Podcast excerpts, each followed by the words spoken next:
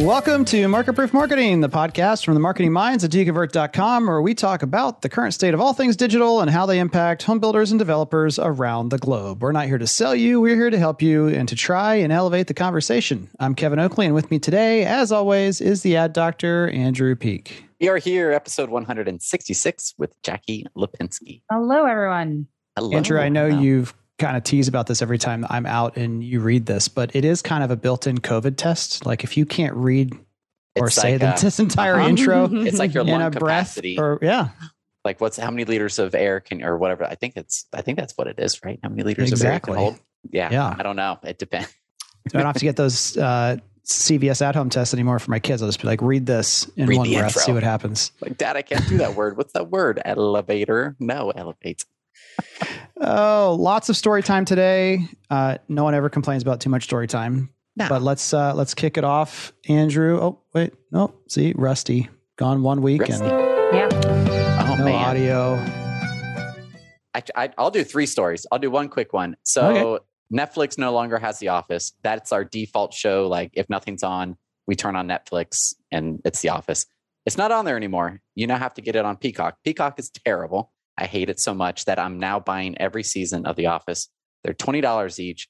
That's how much I don't like it, which I think is really interesting as far as usability. I don't want any other show on there. I'm willing to just buy and permanently have it. Or you're technically Have you just had it with subscriptions? Is like your mint account always just being it, like yeah. you have too So many? just turn it oh, on. out and- And now I'm like, I own it. I'm a real fan of The Office now that I'm actually paying for it. But it's still painful. It's like once a week, we're like, oh, we have to, You buy have to the physically get up now and put the DVDs in. Oh, no, no, no, no, no. Forget that. It's on Amazon Oh, Prime. okay, great. That'd be terrible. I don't have any DVDs. Like going way I, old school. I lose them. That'd be I'm awful. the same way, and I'm sure it depends on which device you get. I mean, we have Apple TVs, we have Fire TVs, all that stuff. But I've, I've really at the end of the day, I'm just like, who, if I have digital content like a movie or a TV series that I do decide to purchase, which is rare, but I, I Mhm. always go back to Amazon just because I figure that's It's Amazon. AWS is not going anywhere. Like Apple whole- could get disrupted, the devices become not popular in some crazy alternate universe, but and we have a a Fire TV Cube. I forgot the Hmm. features of it, but it's like default just works with your voice. So it could be like I could be like, "Hey, lady, play." I'm not going to say her name because everyone's house would be like, "Stop it, stop." Um. Will and I'll just say it and I'll just start playing. I know I could hook up an Echo and do all that stuff. So, anyways, that was first story. Second story is Amazon again. I'm adding a third monitor to my office because I'm a Hmm. weirdo and I just want to have a third one, but it's going to be vertical and it's a little bit smaller and it'll be what I'm envisioning. I'm like, okay, I could put like, I, I'm gonna cut it in half and kind of have like my weekly goals and then Slack and then kind of have that permanently there. Will be to the right of me. In the middle is the 32 inch. To the left is a 27, which is has the camera right there I'm looking at, and then on the right side, so I'll be surrounded. I needed a different stand, so I did the. We now have overnight 4 a.m. to 8 a.m. delivery from Amazon. I don't know if Hmm. anyone else has that, which I think is super cool. So I bought the monitor. It was same day. They and I did this for the next day, 4 a.m. to 8 a.m. So I expected today by 8:30 a.m. to be able to have my third monitor set up. It's still not here. And at 3:01 Eastern time, it said that it was delivered. I have the ring doorbell and camera. I'm like, it definitely wasn't delivered. Someone's enjoying it. Not I'm- I'm you. it's like a gas powered, which I guess is it was only like thirty dollars. This desk mount stand, and so I could just put it where I want it to be versus having like an Allen key and having to adjust things up and down. So I'm like, oh, cool. This will be like three minutes to set up before the podcast. I'll be so excited. Nope. Who knows where it is? So I did the Amazon chat chatbot, which is really easy to use and typically helpful. But this just goes to like so the chatbot I think is great. They do a good job with it. You know you're not talking to a person. And I think it's like Amazon help assistant, something like that. But then when I get to the final solutions, like sometimes the delivery driver misscans it, check back by tomorrow, 5 p.m. I'm like, well, I paid for like that. It was two dollars and ninety nine cents. it's the situational version of can you please try rebooting your computer Yeah, for me? I'm like, this is a disappointment. So it's like amazing. I got the Oh no, you're in, like, disappointed by a hours. chatbot? Are you? You're Well, no, I'm actually, I'm disappointed by the process of like, oh, and you paid for the overnight 4 a.m. to 8 a.m. delivery. okay, yeah, yeah, thing. not the Did you, chatbot. ex- We did you And then now expect they're them to saying- refund you and they did I would have just gone to Best Buy or something like this evening or last night and and be done with it. But I'm like, oh, I'll just show up tomorrow morning. Like the kids will be off to school and I'll have my monitor stand. Like I'll be good to go. now they're saying to wait until tomorrow. Which this is all first world problems. I'm really not complaining. It would be nice. We to talked about done, this though in terms of um, but it's the expectation. broader technological systems like Mm-hmm. Amazon, like the Starbucks app, the inability for small adjustments to match current realities. So here in Columbus, gosh, like two years ago, we had two hour delivery windows for several hundred thousand different products. Mhm. Those are now gone here. Uh, it, two hour two hour delivery completely is gone. completely gone, unavailable. And I'm guessing it's Oh, wow. because of they can't staff it up. They can't. The warehouses Mm-hmm. are still here, um, but it sounds like in your case, they they just don't have. But It was yeah, it's down to like a human, like a truck was late. It was it's like back to level. We have Yeah. um because we have a bunch of warehouses now. They've definitely expanded. You see Amazon everywhere. It's crazy.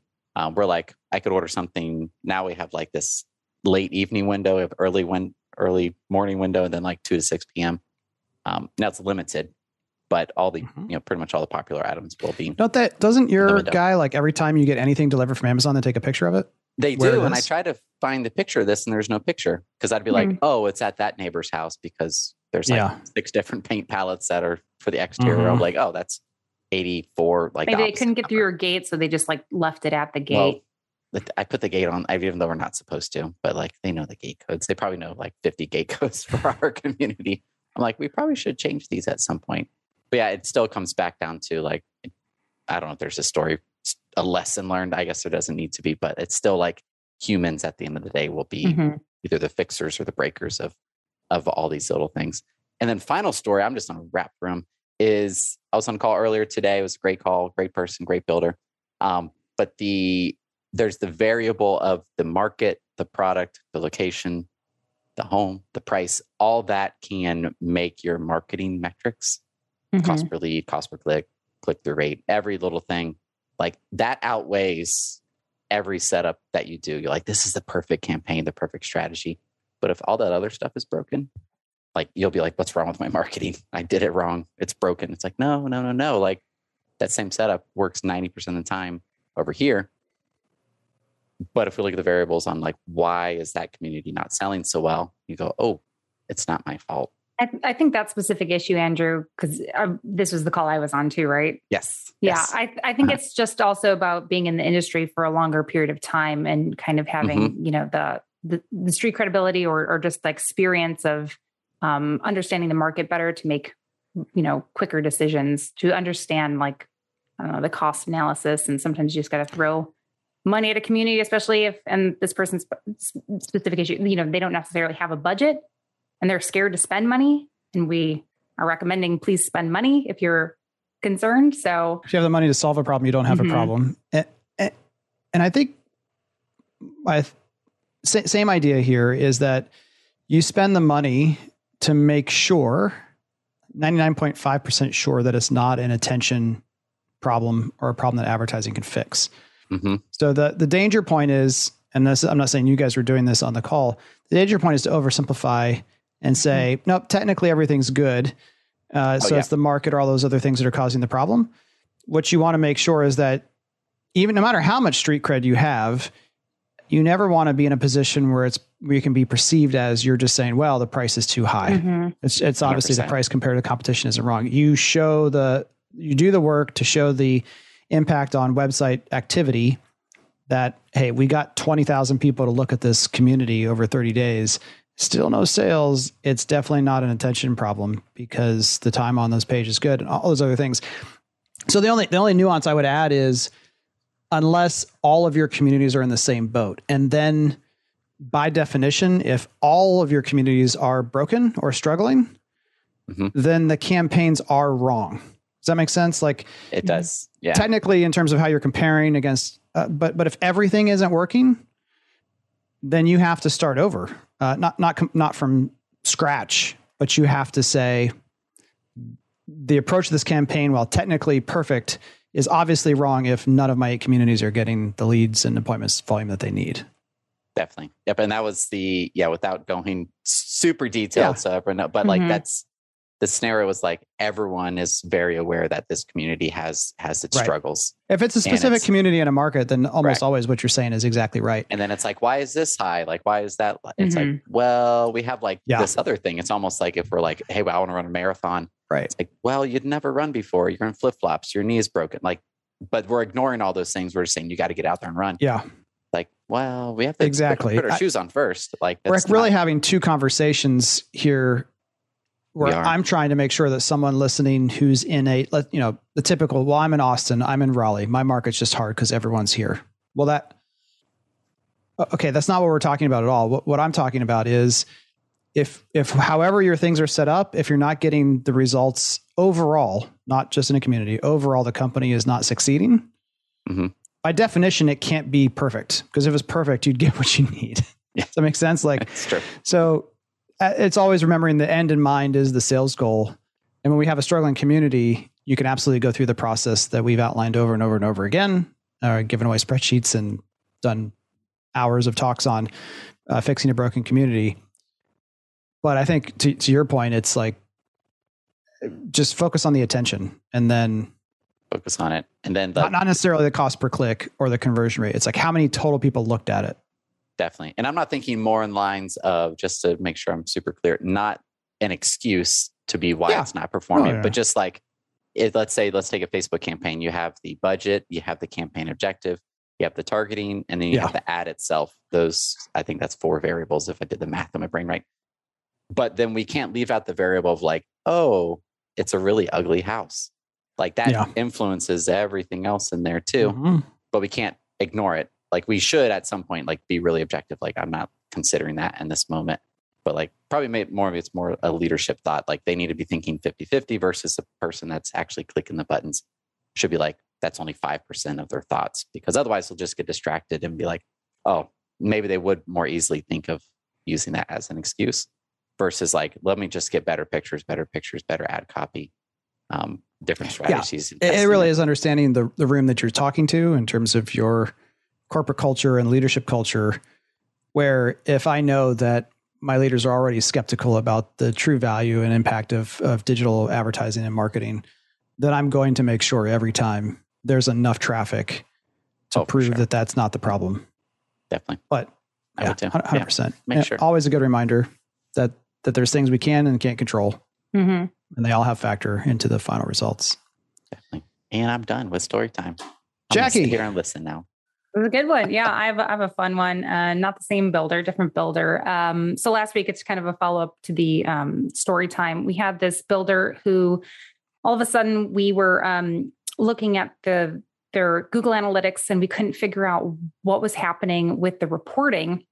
and Why it seemed like um, just everything was going wrong. What we found out is someone had messed up, uh, and the URL structure of a community was rewritten and um, and all of our, our ad tracking was stripped.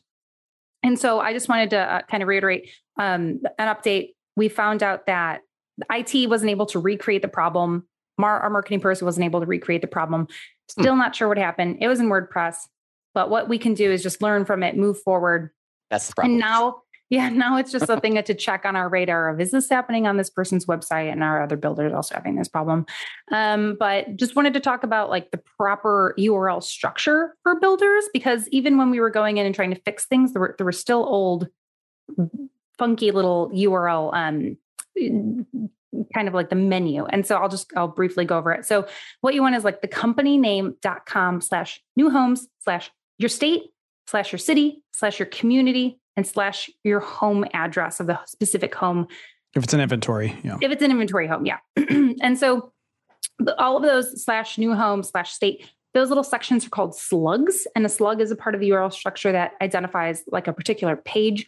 So if you delete any of this so if it's do convert.com slash podcasts that's a web page that can be landable. If it's do convert slash podcast slash 154 156 160 whatever Episode um, number, yeah. yeah, yeah. Um, you can always delete those sections and and move backwards. And so you just need to make sure there's a consistency to your website. Um, if you are not using, I know we have a, if you're kind of using a one-off company or if you're using WordPress, um, there's a really good tool to download to understand and to visualize your URL structure versus going into your website and trying to click on everything. Um, and it's called screamingfrogseo.com.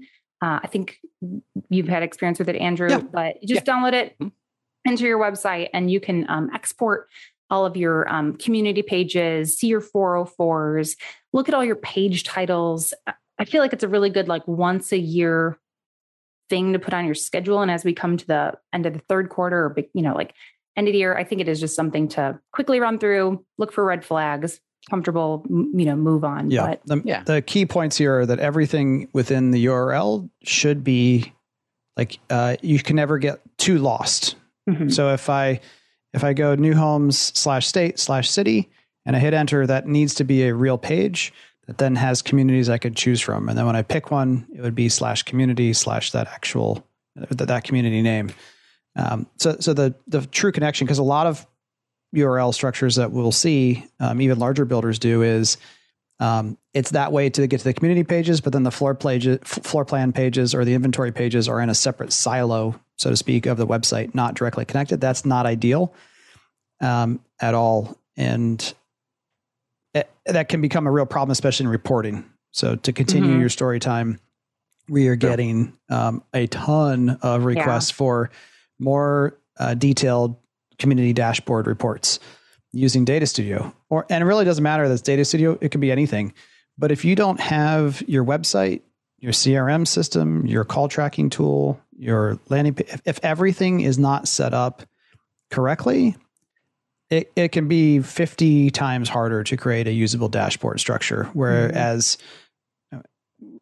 like, the reason we're talking about URL um, structure on a podcast where you can't see what we're talking about is because it's not just SEO, it's not just user experience, it's your ads, it's your reporting, it's your dashboards, so it's much. all the things.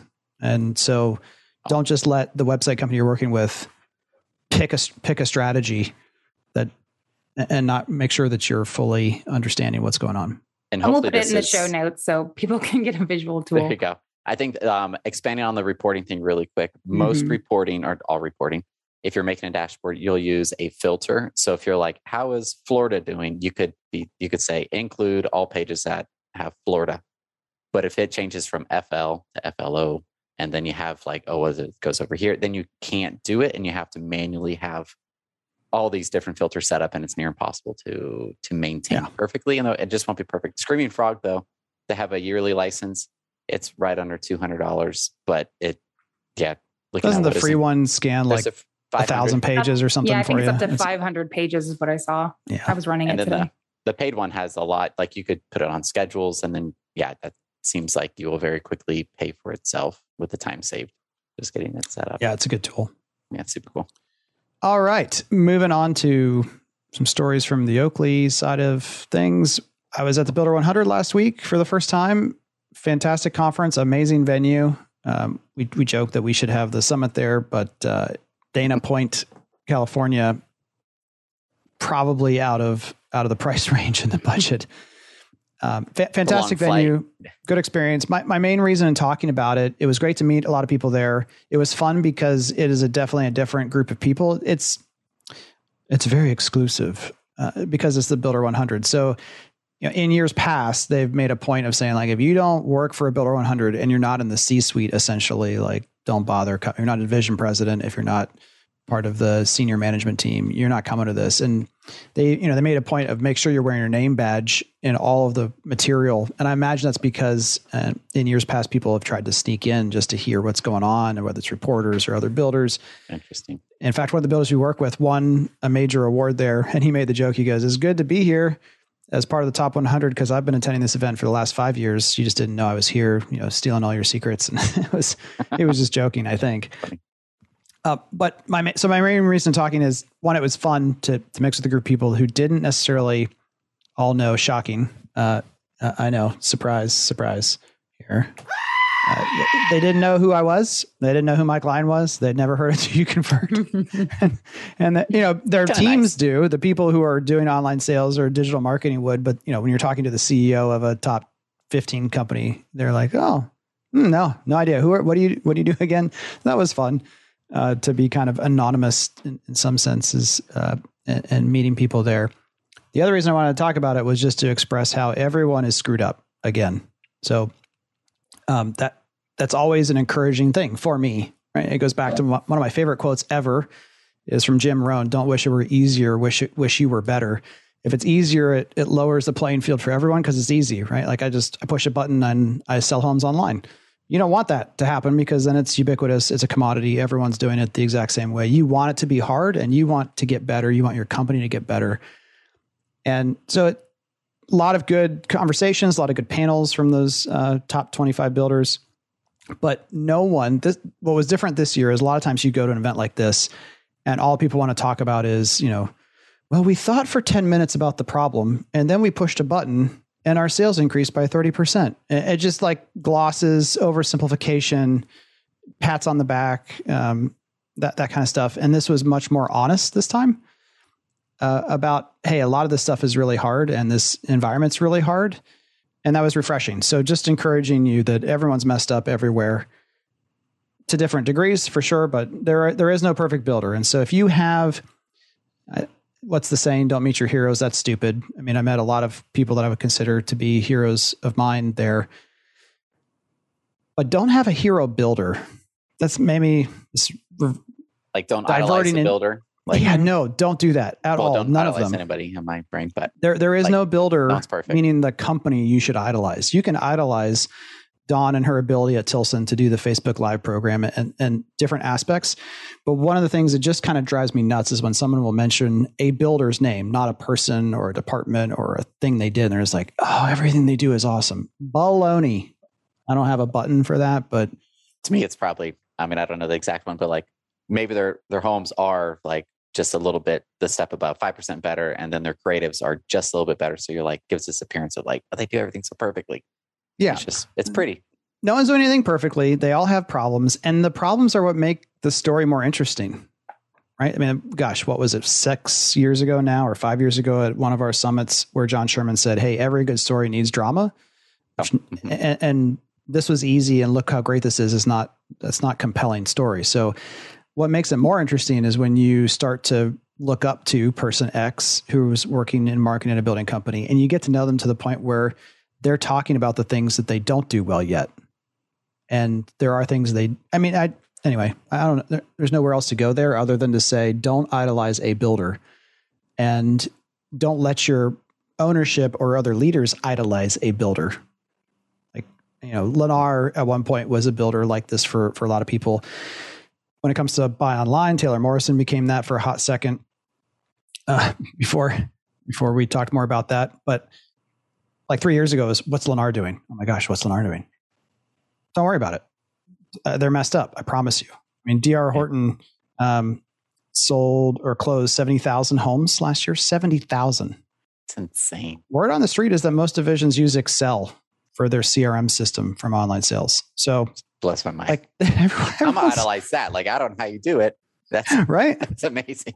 It is amazing. It's, and, and it's insanity too. So, so, no one does it perfectly. And then um, talking about there's a lot of conversation about burnout and the great resignation and employees and one of the things if you if you are good at what you do and you're working remotely or you're feeling burnt out is the concept of resting on the bike and i was talking about this with someone on a coaching call last week and i was like i'm definitely going to talk about this on the podcast and on road bikes um, there if you're riding a road bike and um, you feel yourself getting overheated or exhausted the bikes are built so well that you can continue to pedal and just slow things down. You will still maintain forward momentum and you are resting on the bike. You, if kind of always have this visual picture when you're riding a bike like that of a red line in a car, you know, the, the, the coolant, how cold or how hot is, is the engine, me.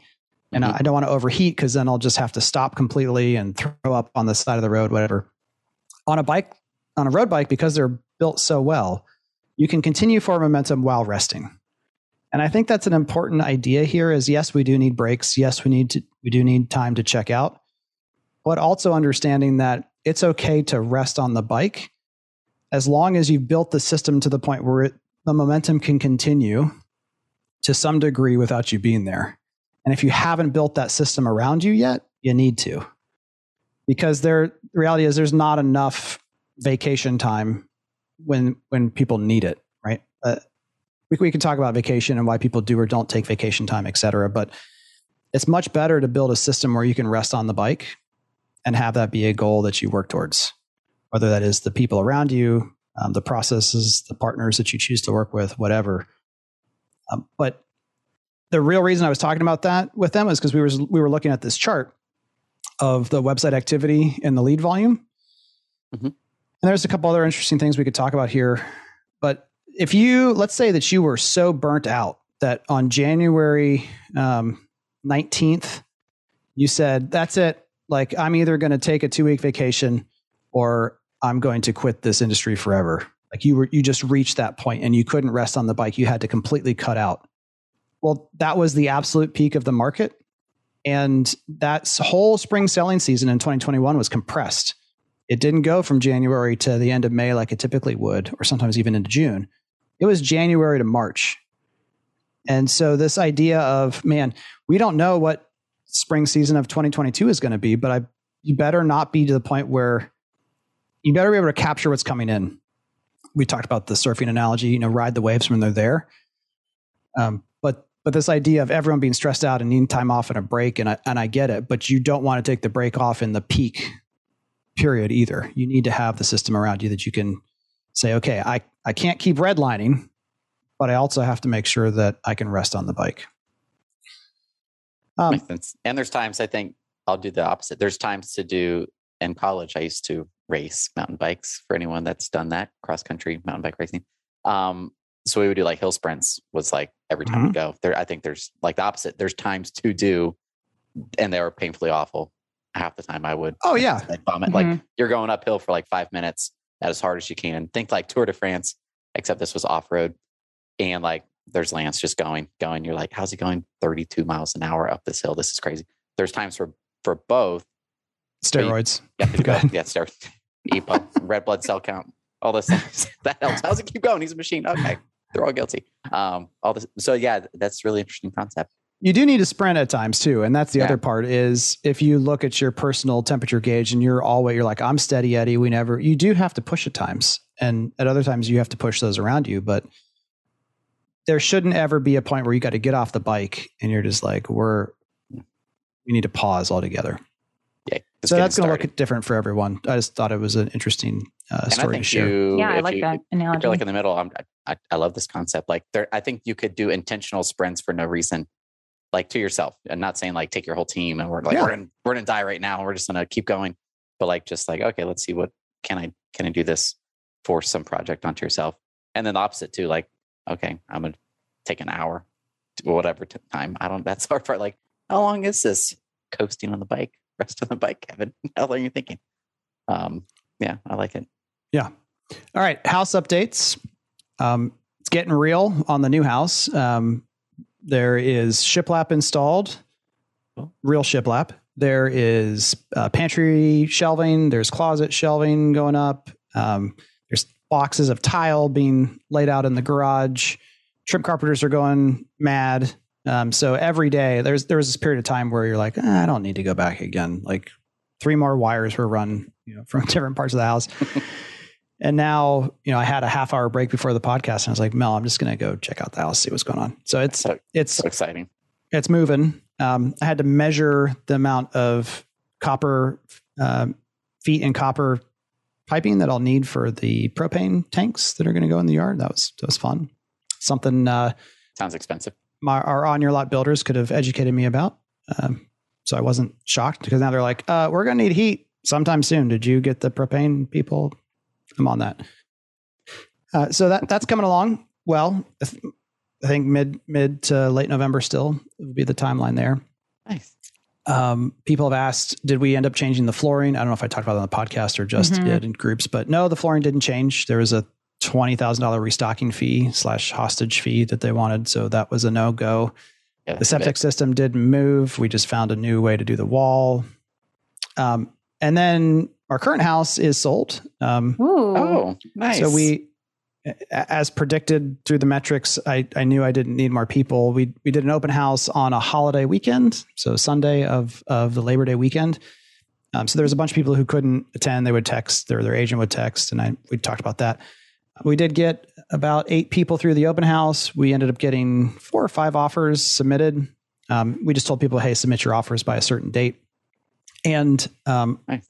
for just privacy reasons, I'm not going to go into super detail about all this in case, um, well, I'm just not going to. But the the couple that ended up winning, the winning bid, um, best price, best terms, best everything, Awesome. um, no kids, moving from Florida, doctor and a nurse, it's like the opposite of right? Five bedroom home, uh, five bath, and no kids. And it, was interesting because the the appraisal or the, you know, all the what is this house? It doesn't matter to them. Like they they came into the open house, um, had no questions other than, do you have any questions for us? That cracked me up. I was like, uh, do you, are you pre qualified? Like you got a lender? We're, uh, that's all the questions I have. Like I don't I actually don't want to know anymore than that.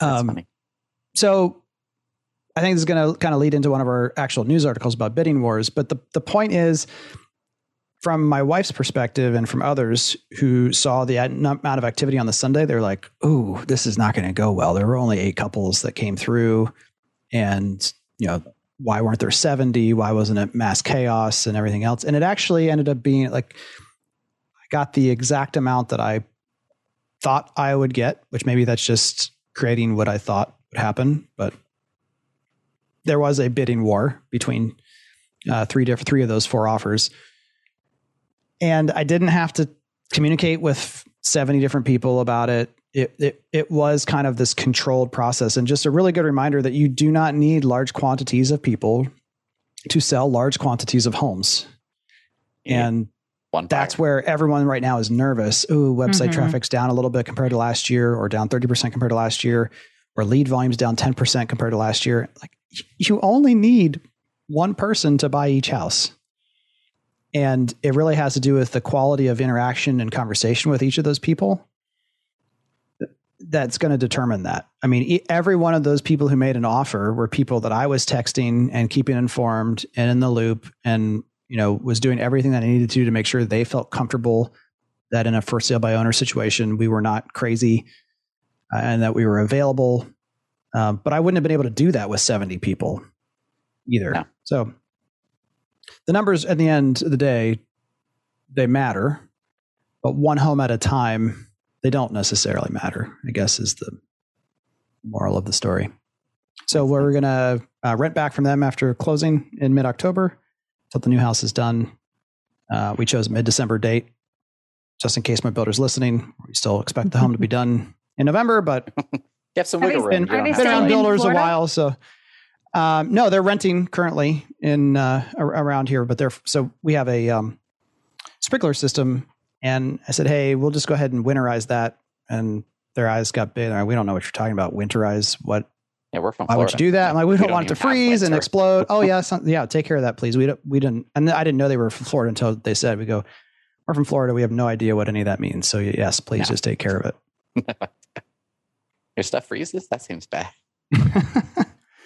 Yep. Did you did you text that agent who had texted you multiple times about like Oh, in the- case your the house doesn't person. sell, the crazy agent? Yes, and that you have to be really careful if you ever do this on your own. And I, I, I would say, you know, there are a lot of people in our neighborhood who are like, for sale by owner seems really easy, or you're making it look really. It's not. I mean, taking the pictures, getting it, it's easy because it's what we do. You did it But I- correctly. I wouldn't Right. recommend most people do for sale by owner um, because it is it is a lot, and I don't know. So we ended up selling to someone who also didn't have representation, so there's no commissions involved, which is nice.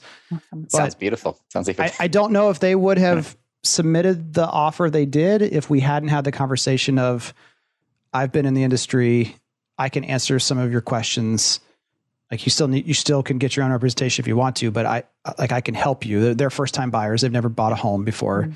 So like what do we do? How do we do this? And um and you could kind of lean on your experience. Like I've been in the industry, but also like how many homes did you sell? yeah, this prior will be the third KYC. house we've sold. Oh, I mean, like On you, our could, own. you didn't Oh, sell yeah, directly, right. but like I've built X, and so like so Mhm. your your understanding of of all that is definitely there. That's a lot of trust. That's crazy. Their Yeah. first home, nice, nice, nice, nice. They're both. Did you say they're both? They're both doctors from Florida, moving up to Doctor and a nurse. doctor and nurse. Sounds sounds great. Yeah. Um, I feel like there was a question that I didn't answer that you asked me, but we'll move on. I don't. I want to ask. I want to know where they're from, but that that's too private. and why are we talking about the podcast? I just I just want to compare where they're from in Florida, knowing Florida to like because I've been to your house, I've been to Columbus, and just like it's so. I remember when I went, I'm like it's so green, but I'm like towards the beach. It's completely built out. There's no green space. Yeah. you to go to the park, but- I know we live in the there, country out here for sure. it's but you're, then you're you're so close to to me. It's like the perfect. It reminds me of Tallahassee. We're I'm going off on a tangent here. Like in 10, 15 minutes, you're you're like right there in the mix of everything, or five minutes, whatever it was. It was Yeah. stuff is close, but you're you have space and it's green and open. Mm-hmm. Really nice. Yep. All right. Moving on Cool. to story time. Or no, the news. Man, News. I'm really rusty here, guys. Sorry. Nah. Uh, from Inman.com, bidding wars reached the lowest level since August 2020, according to Redfin. Thanks to the reemergence of a seasonal of seasonal market patterns, bidding wars have slowed to their lowest level in over a year, according to Redfin's latest market report released on Tuesday. Hmm Yep. And they have a line in here, Kevin, saying instead of 25 to 30 offers on turnkey homes, uh, they're now saying about five to seven, which is about what you saw. There we go. Yeah. There you go. I mean, that was the other thing. The beauty of this this of knowing where the market was, there were definitely things that if we had sold the house um, you know, four years ago, we would have been like, we need to fix that. And this time we were like, no, like the floors, they need to be redone. But the buyers ended up having a golden retriever and they're like, we, we think your floors are great. So we don't need to. Anyway, it, it was much le- less stressful in terms of prepping the property, but it still is turnkey because my wife makes sure we live in a quasi museum at all times. Um, but so that, th- those numbers kind of hold true. And I think that's the part that I like the most about this article. And then we can talk about things we like or, or don't like or agree with. But thanks to the reemergence of seasonal market patterns, that's definitely what this year has been. Again, last year, the best part of the year was mid to late summer in terms of absolute peak activity. And this year, it's it's pretty much seasonal. It's just compressed, and the highs are higher, and and the and then the drops down are are feel more extreme. But I think I saw a post from Ali Wolf saying that August is kind of the return to seasonality in in research that they're doing at Zonda. So I, I do love the fact that we're kind of back to some sense of normal in terms of uh, the seasonality. That's what I liked about this. And just kind of thinking forecasting, there's this nice chart on here that has so August 2020, uh, monthly share of Redfin homes offers that face competition was 59.4. This year, so one year exactly later, is at 58%. Hmm. But if we're now back in this actual seasonality of, of homes, December 2020 was 53. I would think December 2020 of this year, I don't know, 40, 35. I don't I don't know historically what numbers would be considered normal, but I would think much lower than last year at 53% as far as the high competition um, for homes.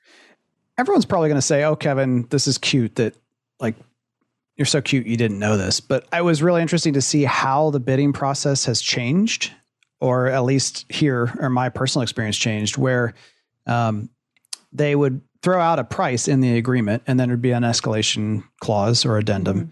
and it would say, "Hey, we're starting at 725, and we will go up to." This other number in increments of up to three thousand dollars, competing against any other offer. So it, as someone getting the offers, it was kind of like, okay, we we, we want to our, our house is listed for this amount. The initial offer would come in below the list price, and you're like, whoa, whoa, whoa, what's like really? But then the escalation addendum would get them to be 30, 40 grand over your listing price. And I just thought that was uh it, it, it ended up making it very smooth and easy for us because it was a one day no back and Yeah. forth process because everyone but built that in. Whereas in the past, it's been Went kind of like, forth. okay, you three have the best, now do it again, or you do it again, or you do it again. Like just this constant. And I think everyone found a better way um, to just say, and you had to show the other offer as proof that it reached that amount. And so there was, you know, some some much better. security there. But I thought that was interesting uh, shift in how how it was working. So Definitely. all right, moving on to uh, from Forbes.com Apple iOS 15, three exciting new phone privacy features coming any minute now. I feel like this is on everyone's mind right now. Everyone's like, emails. Can we talk and- about the emails? Yeah, and Maybe- yet, um, as I mentioned on calls, a lot of people are like, "What are you talking about?" I don't know. What are you talking about? Maybe I'm so quick to dismiss these things. It might be because Well, so first, I- let's let's define what they are. what are is this? Yeah, I think the biggest one is the iOS email tracking is what people are are concerned about. Essentially, Yeah. open rates are going to be if you're using Apple Mail, open rates will not be able to be counted.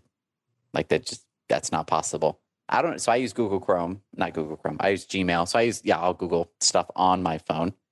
I don't know if it gets rid of it. Yeah, it does. It, it's it's the Apple Mail app, not the Apple Mail service. So if you're using the built-in mail app on the Mhm. phone, No. it's going to it's going to block Gotcha. those open rates. So I'm only Um, Gmail. Yeah. So I don't know if it'll. Yeah. So mine would still count me as an open. But I For go now, to like, but I think it's Yeah, it's going to ultimately I- everyone everyone will follow their lead.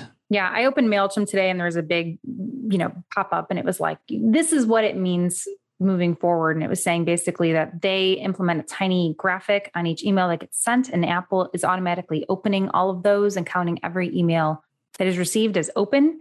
And so you're just tracking sneaky. data. mhm, your tracking data is going to get, um, they're just telling it's them almost using MailChimp. worse. Rough. They're they're breaking your data Mhm. like- Yeah. versus just not counting it and like your open rates go down. They're like your open rates will go up like 50, 80, whatever percent. Um, but does this matter? Do you guys think it? Well, matters? yeah. So let's let's finish out the other pieces. There'll be a Oh, okay. privacy dashboard um, pretty- as well, that's so you can control all the things that you want to have uh, private or not private on your phone. You'll be, to, you'll be able to opt into Apple Ads, their own ad network, which is which is uh, a new option as well, and just general better privacy security. But back to email, which is definitely the hottest part. I'm kind of loving this because email's been broken more or less for Yeah. a long time Mhm. not broken in the sense that it doesn't work, broken in terms of how marketers have thought about it. And because it's been so metric driven, that now kind of the fun thing in the conversations I've been having with people is in preparation for this, let's just pretend that we're a consumer and only send the messages that are important. Like, forget it. Now, just think about what is meaningful and helpful and do those things versus annoying and spamming. How about that? So, it, in Yeah. some ways, you can get your head around it. This is an opportunity, not a crisis. And the other thing is, they're still going to allow tracking of actual click activity. So it's just open rates. And one of the practical things then that means is that every email, even text only emails from online sales, should have an ability to click on a link somewhere or some type of, if you'd like to learn more, check out this. Or one of my favorites is the PS, check out this video or check out this document or check out this blog post, because you will be able to track the click throughs. Um, but in terms of how often we send and what we send, I kind of like the freedom of saying, like almost scaring people. I've used the story forever of how my old boss, like, hey, Kevin, can we just buy a list of the 200,000 best people in Pittsburgh and spam them all? Like, let's just do that this month as our marketing strategy. And now you kind of get to go back to reverse and scare the crap out of everyone and be like, let's just send the emails that need to be sent because we're not going to know what's open and not opened. So we better do it right. I don't know if you guys have any other. I 100% agree. Yeah. Yeah, I feel like we're just going to obviously as people get more informed, they're going to ask more questions, and I think it's just going to be a lot of experimenting too. So we'll we'll just have to play it by ear. I think. But they, they and they didn't give an exact time frame, correct? It's when iOS 15 is is um, rolled out, which typically is right around the time of the new Apple phones being Mm. sold. So that way they can cripple your old devices. That's a joke. Settle down, everyone. But that way they can you know drain your battery life faster and make That you is want that new device. Did we talk about the the um, feature with? I think this maybe a couple episodes ago, but I, I've been thinking about it, and I think it's super cool. iOS 15 will have the um, you could schedule FaceTime calls, and then combined with the spatial audio, you could then set Kevin at the left side, Jackie at the right, Mike Lyon to my back left, Jen Barkin to Hmm. my back right. So it feels more like you're hanging right out here. in the room. Correct. And then it's we could schedule that. And so instead of using the only thing is then it's you're on your phone, which is small. But I'm like, oh, that could be interesting how that would disrupt Zoom for people who are more casual users and don't need to share screens or don't actually or maybe they're using Zoom anyways on their phone. Yeah. It's And just like a year and a half too late, Pretty cool. Apple. We could have used if they that would have had that like in the that would've been- pandemic. that would have been amazing. Would have been super cool. Uh, shoot. Okay, next up from, um, well, kind of just and long lines from DigiDay. We'll just link in the show notes. Check it out because the headline will tell it all. Cheat sheet: Why email marketers are calling Apple's iOS 15 update a proverbial nail in the coffin. And and that's because all of these, again, marketing automation. I'm gonna I'm gonna tease all of you who are super hyped up on all things automation. That that complex system of 45 emails based upon open rates and what they're what they're doing. Uh, sorry. Hmm. Broken. Guess you should have optimized for humans instead of automation. You know what I hope this breaks is the I think that tip, the, um, um, there's the book Predictable Revenue, mm-hmm. which I believe is how Salesforce got their start. Am uh-huh. I right? And they so essentially you send X amount of emails. There's the you have all this data and it creates this predictable revenue stream. You have what's called the business development rep, BDRs, which would be comparable to our online salespeople. Mm-hmm. Yeah. As far as appointment setting. And so we get these emails like, hey, I got one today. It's like, hey, Andrew, I was checking out the site. Do you convert? It's a fake email. It's just en masse they're sending it. But they're trying to get me in their stream of emails to then fulfill this predictable revenue model. Um, which so they're all spammy emails. They're just more professional. It's B2B. So you're not as I'm I'm not offended by it, but it's still like, why are you sending this to me? Like, get out of here. If I was interested, I'd find it on my own.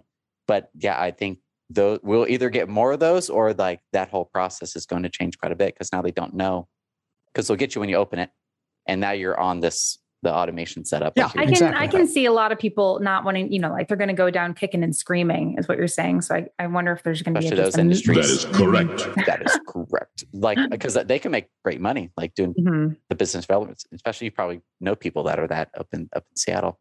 Those um, those, those BDR people should be online salespeople. Forget it. Just go go over. work for builders instead. Builder. Rumor is that we need a few more. Me too. That'd be that'd be perfect. All right, last news story, and then we'll talk about a quick change in format. Ooh, um, but last news story is LinkedIn launches from TechCrunch. LinkedIn launches a $25 million fund for creators and will test Clubhouse style audio feature in coming weeks. Yeah, I mean, also like, forget it.